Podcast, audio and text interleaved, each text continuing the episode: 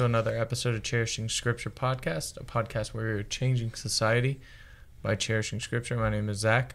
I am here today with Nathan and Pastor Bailey. How are y'all doing? Doing pretty Fabulous. good. Thank you. Thank you. Awesome. Well, last episode we began uh, to talk about the uh, New Testament Baptist Confession. Um, today we're looking to dive into it. We're probably going to cover um, paragraphs by paragraphs uh, and talk about the ideas uh, that are found within those. Uh, so, Pastor Bailey, uh, as this is your writing, why don't you go ahead and start us out uh, Yeah. with what the first couple paragraphs talk about?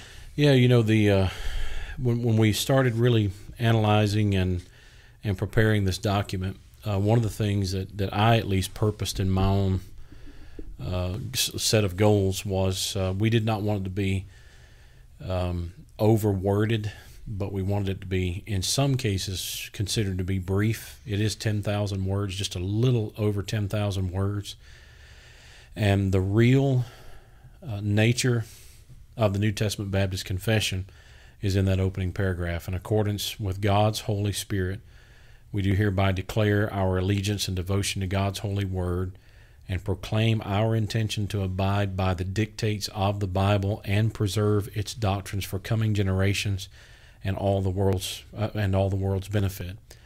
We furthermore believe that the New Testament Baptist Church is the vehicle by which God expects his word to be disseminated throughout the nations.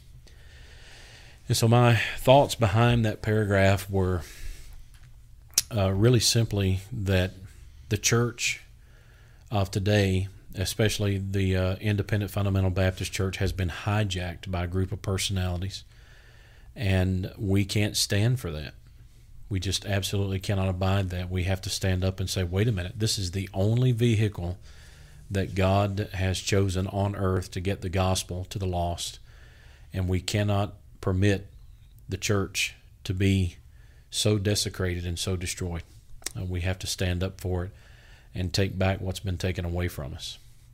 Uh, that was the spirit that Dr. Harold B. Sightler had in 1954 in Greenville, South Carolina, when he uh, stood up against some liberalism in, in the movement of his day.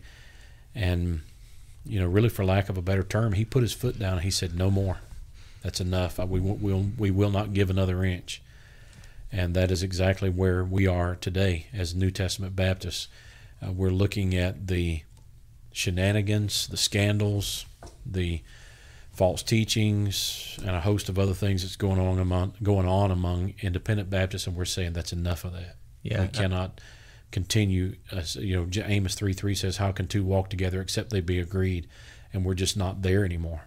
We just can't abide the unscriptural teachings and behavior that's going on among some of those groups. Yeah, and I think uh, I think uh, so far we've experienced a, a common uh, theme from people that are trying to cling to the old credi- old tradition of the independent fundamental Baptists, as they like to claim that uh, you doing this is just your way of you going left and you going more liberal. Uh, what would your response be to Yeah, someone who believes that you're going left? No, that, that's absolutely not true. You know, you, you guys are in our church here, and you have seen uh, the, uh, you know, the conservatism of Brandon Baptist Tabernacle.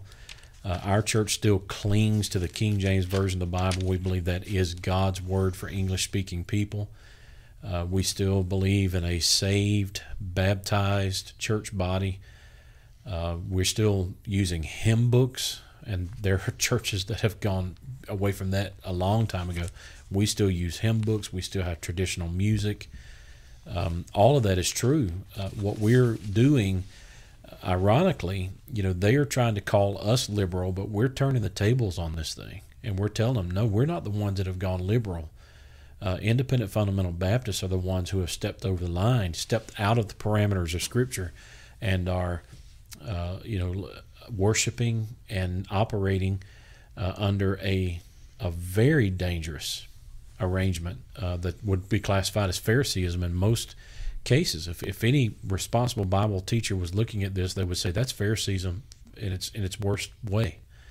And uh, so we're not liberal. That's not the case.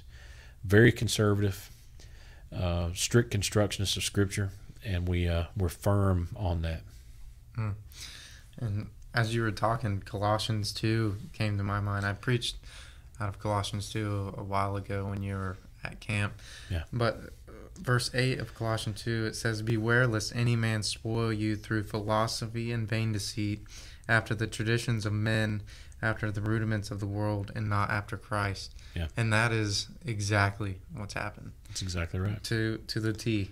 Yeah. Uh, And Colossians, and- you know, Paul goes on in that letter and talks about, uh, you know, people, uh, people trying to, um, you know, bind you to holy days and bind you to, uh, you know, to new moons and Sabbaths and things of that nature. He he really called them out and called that the legalism that it is, and uh, uh, that's similar to what we're doing here. It's time to uh, to call it what it is. Yeah, that's good. Uh, and it's uh, it goes right along with what the second paragraph starts with. It says this. It says, "We do also maintain that any religious order that departs from the teachings of Scripture can be and should be abandoned for the purpose of preserving pure doctrine." Yeah. Yeah, uh, that that was a tough one.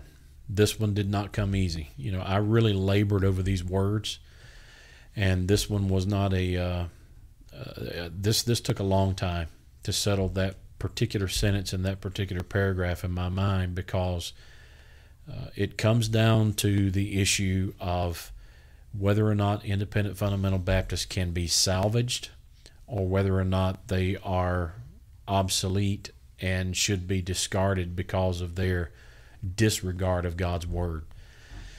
And sadly, uh, you know, I think that most of them are the second. I think most of them have been have become so um, poisoned that now they're toxic themselves, and uh, they're just inedible to the Church of the Living God. There's no there's no growth. There's no edification. There's no strength in them. Um, uh, if there is, what you discover is that it's situated around some human personality and not really God's word, which makes it even more dangerous, in my opinion.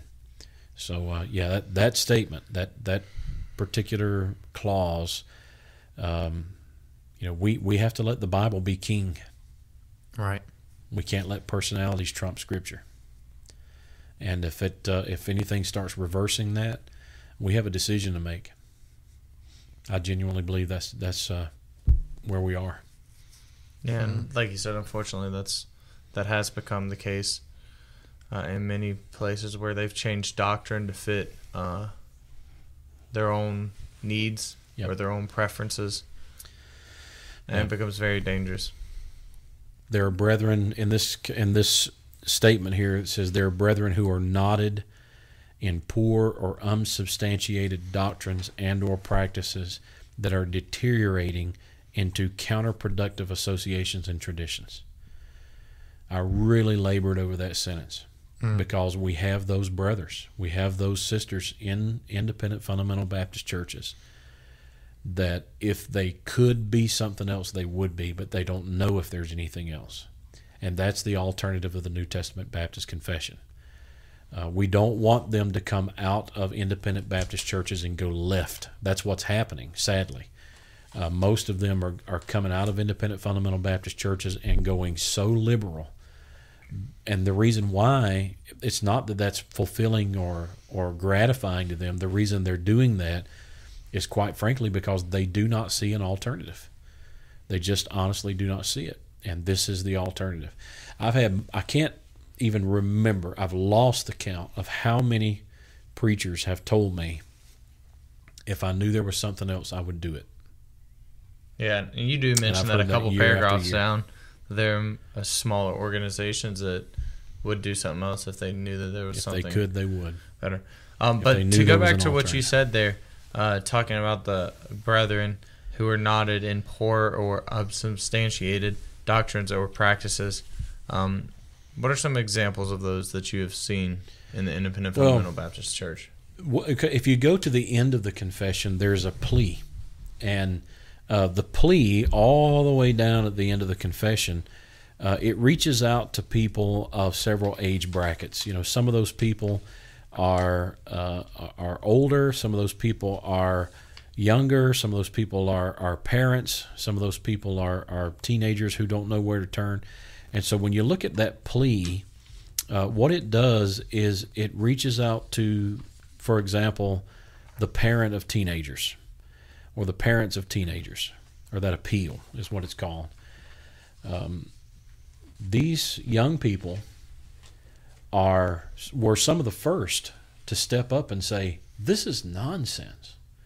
You know, some of the standards that are trying to be enforced here uh, are absurd, unscriptural, and sadly, young people are some of the first ones to see that.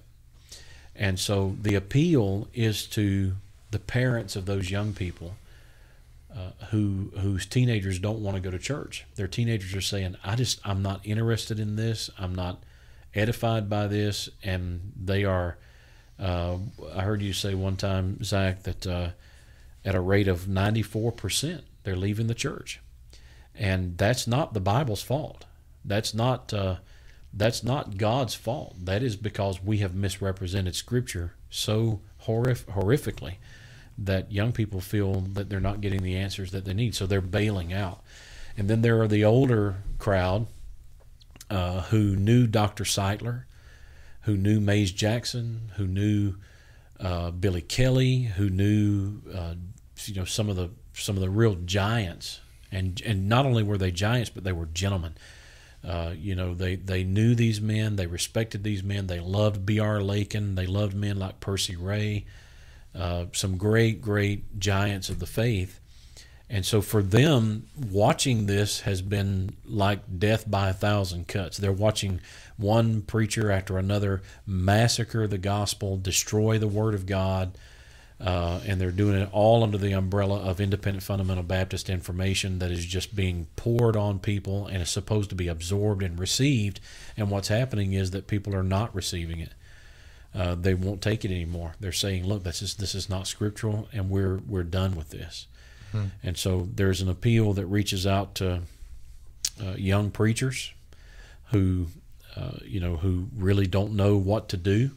Uh, their dreams are being scuttled on the rocks of of independent fundamental Baptist casualties, and they don't know what to do. They don't they don't know how to fulfill themselves with the calling that God has placed on their life. So we're reaching out to that whole group, and we're saying to them, look, this is our chance to come together around God's word and say, here's the alternative, and that's what we're hoping the uh, the effect will be. And it has had that effect. Of course, there's the old guard that is saying you know they're opposing it they're resisting it they're saying all kind of nasty and negative things about it. We knew that was going to happen. You know i, I that did not surprise me in the least that there would be people who would do that. Uh, and so we're ignoring that and we're reaching out to those people who know that there are issues and know that something can and should be done about it. Yeah. And to what you said if you look in your church uh, i encourage anybody to look at your church.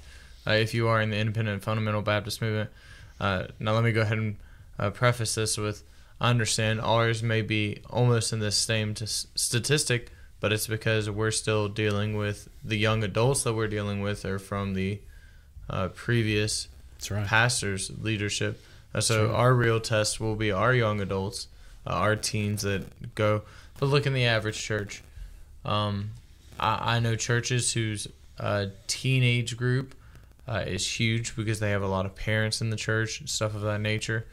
Um, the adult group is massive, but the group you're missing is that 20 to 30 year old range, that right. 18 to 30 year old range. Uh, yeah. it's, a, it's a scary, scary thing to think about.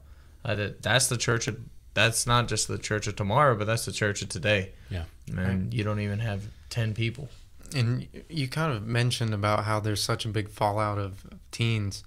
And one thing, Brother Richard Rossiter, one of the writers of the Confession, uh, he told this back in, in college to us. He, he said, We have to teach the kids coming up why. We can't just give the blanket statement, you know, that this is true because I said so or because, right. you know, that's just what the Word of God says. That is, that's not going to get you anywhere. That's going to res- result in what we have today because yeah. that's the answer that's been given and maybe because the pastors or, or the teachers who have been teaching this stuff right they're underqualified because they don't know what the word of god has well, to say you know themselves. that brings up the issue that you brought up earlier nathan when we were talking about false prophets mm-hmm. um, you know i'm also convinced and this is going to come across as very harsh but i'm also convinced that many of the men not all of them but many of the independent fundamental Baptist uh, evangelists, even some pastors, I think they are dyed in the wool false prophets,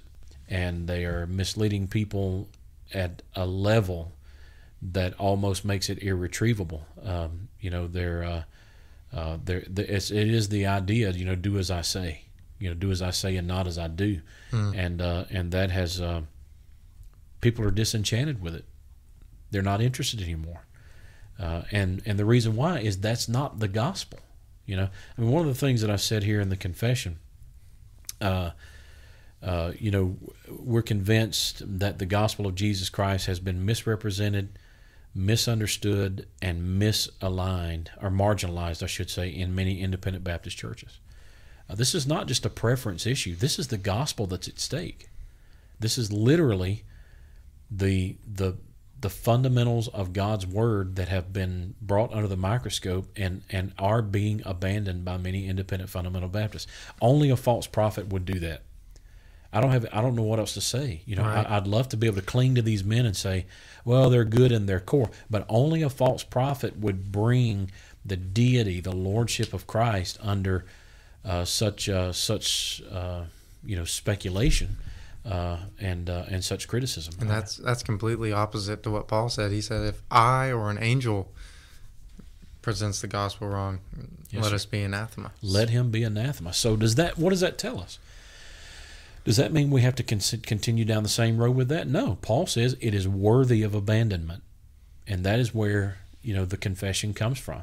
You know, are we have we arrived at the juncture that this type of preaching and attitude and teaching and leadership is worthy of abandonment? And my Mm. answer is yes. I think one of the biggest statements in this whole uh, confession is found within the first three paragraphs. Uh, and I've read this through several times. Uh, and it's the statement at the end of paragraph three that says, This confession is in defense of the gospel. Yes, sir. That's the whole goal here. That's And right. Nothing more. It's not about personalities. We're not going to get back in the same ditch that they're in. hmm We're not going to make this my personality against your personality or my conflict against your conflict. We're going to make this, you know, this is a gospel issue now. Um, you know, and I would rather somebody from within our ranks step up and say, "Wait a second, stop the madness." I would rather someone do that, uh, whether it be me or whoever it is. You know, if God wants to move me off the scene and let someone more worthy take this baton, I'm fine with that. But the bottom line is somebody has to start blowing the trumpet. That's good. Uh, another issue that I wanted to bring up is something I saw is uh, the the tares among the wheat. And I know we're we're like right there in our Sunday morning and Sunday night service. Yeah. We're going through chapter 13 in Matthew, and that's one of one of the parables that Jesus gives.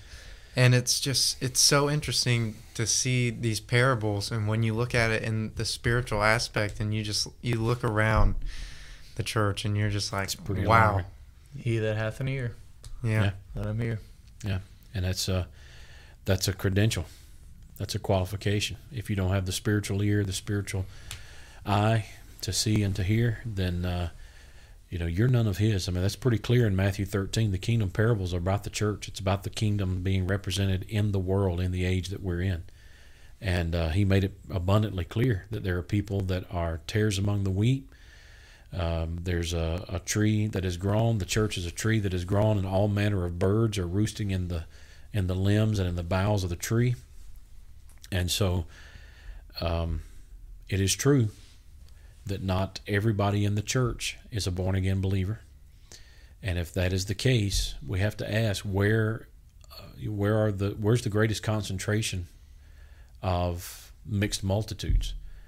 And I believe that because of the mishandling of the gospel among independent Baptists, that there's a greater concentration of counterfeits and tares among the wheat among fundamental Baptists, even behind the pulpit, than there is in nearly any other denomination I know. And could could we say that is because we have tried to clean people up on the outside before they got clean on the inside? That's exactly the problem. That's exactly the problem. Uh, it's so external. uh, and man, this is opening a can of worms, guys. You know, but it's so external. Uh, it is so you know the emphasis is so superficial that uh, people are not even hearing the gospel. They're not even hearing you need to trust Christ as your Savior and begin the sanctifying work of the Holy Spirit of your li- in your life. They're not hearing that. They're hearing, "Come to our church. We will clean you up." And that this is not the words that they'll use, but the way that they present it is, you know, at its at its core, it is come to our church. We're going to get you cleaned up. We're going to get you on the right path, and we're going to make you make our church look good. But that's still fleshly because think about it. Uh, they're saying these people are going to church and they're like, yeah, I go to this so and so church. Uh, I I wear long pants. I don't wear this. I don't wear that. I don't have any piercings. All all the ladies wear skirts and short sleeve shirts, um, all the way up to the neck. Yep. I mean, it's just they're literally they're not. And you ask them, well, what has the Holy Spirit done in your life? Well, I, I can tell you, I've done this, and I Yeah. wear pants, and I I do that. It's uh, we've mentioned this before, and you talked about it. People are relying, uh, they're banking their salvation on the things that they have, quote unquote, tamed their flesh right. to do. That's all they're banking their salvation and on. I would add to that also that they are they are banking their salvation and their testimony on what they don't do and not what they do. So Wow. this is where Jesus is at with it. We have we have red words on this. This is not this is not ambiguous. Jesus emphasized what you do. Um, he that denieth himself and taketh up his cross and followeth me is worthy of me. If a man is not willing to do those things, he says that that man is not worthy of me.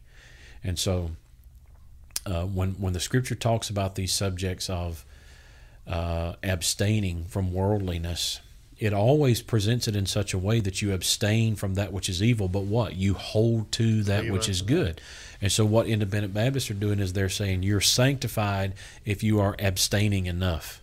But if you're not abstaining enough, then they classify you as worldly or carnal or or something of that and nature. correct me if I'm wrong, but a lot of loses its doctrinal. a lot of your independent fundamental Baptist preachers believe that you do the sanctification. That's correct. They don't believe it's the Holy Spirit. Yep. And what is the image that they're pursuing? They're pursuing the standards of their pastor. They're pursuing the image of their pastor. I had a man tell me one time in a hmm. very candid conversation. Here's what he said. He said, "I believe that my people are an extension of me." I found that profoundly dangerous. Right. This is an independent fundamental Baptist pastor. And he said, I believe that my people are an extension of me. To which I want to ask, what about them being in the body of Christ? What about them resembling Christ? What about them observing the the the teachings of the New Testament so that they can be Christians, you know, not Baileyites or Taylorites or Waterites or whatever, you know. Um, and, and this is another problem, you know. I mean, among independent fundamental Baptists, there have been Ruckmanites, and those people become became Ruckmanites because they resembled Peter Ruckman. What does this remind you of? Well, I am of Paul. Right. I am of Silas. Yep. Well, I am of Christ. I am of Cephas, and it, and, and it and it becomes a uh, a personality cult. And sadly, I'm I'm afraid that that's where we are with independent fundamental Baptists. Some good men are going to disagree. Look, we don't let's don't be ignorant here. There are going to be some good men who are going to disagree with this confession. Right. But it's time to cry aloud, to sound the trumpet, and to spare not. It's it's time to call it what it is, and uh, and offer the alternative of, uh, of of a balanced biblical church. Yeah, that was very good. Yep, three paragraphs right on the dot, and at this rate, ten thousand words. It may take us a couple weeks to Uh, get some through of this, this. is, uh, some of this we can fast forward through. So, but Yeah. I think it's definitely uh, educational for all of our uh, listeners out there. And, and once again, I'm going to encourage you to read it. Uh, Pastor Bailey, if you would go ahead and tell them the website again. Yeah, it's New Testament Baptists.com. That's with an S. New Testament Baptist.com. Yeah, and it has not only the confession on there.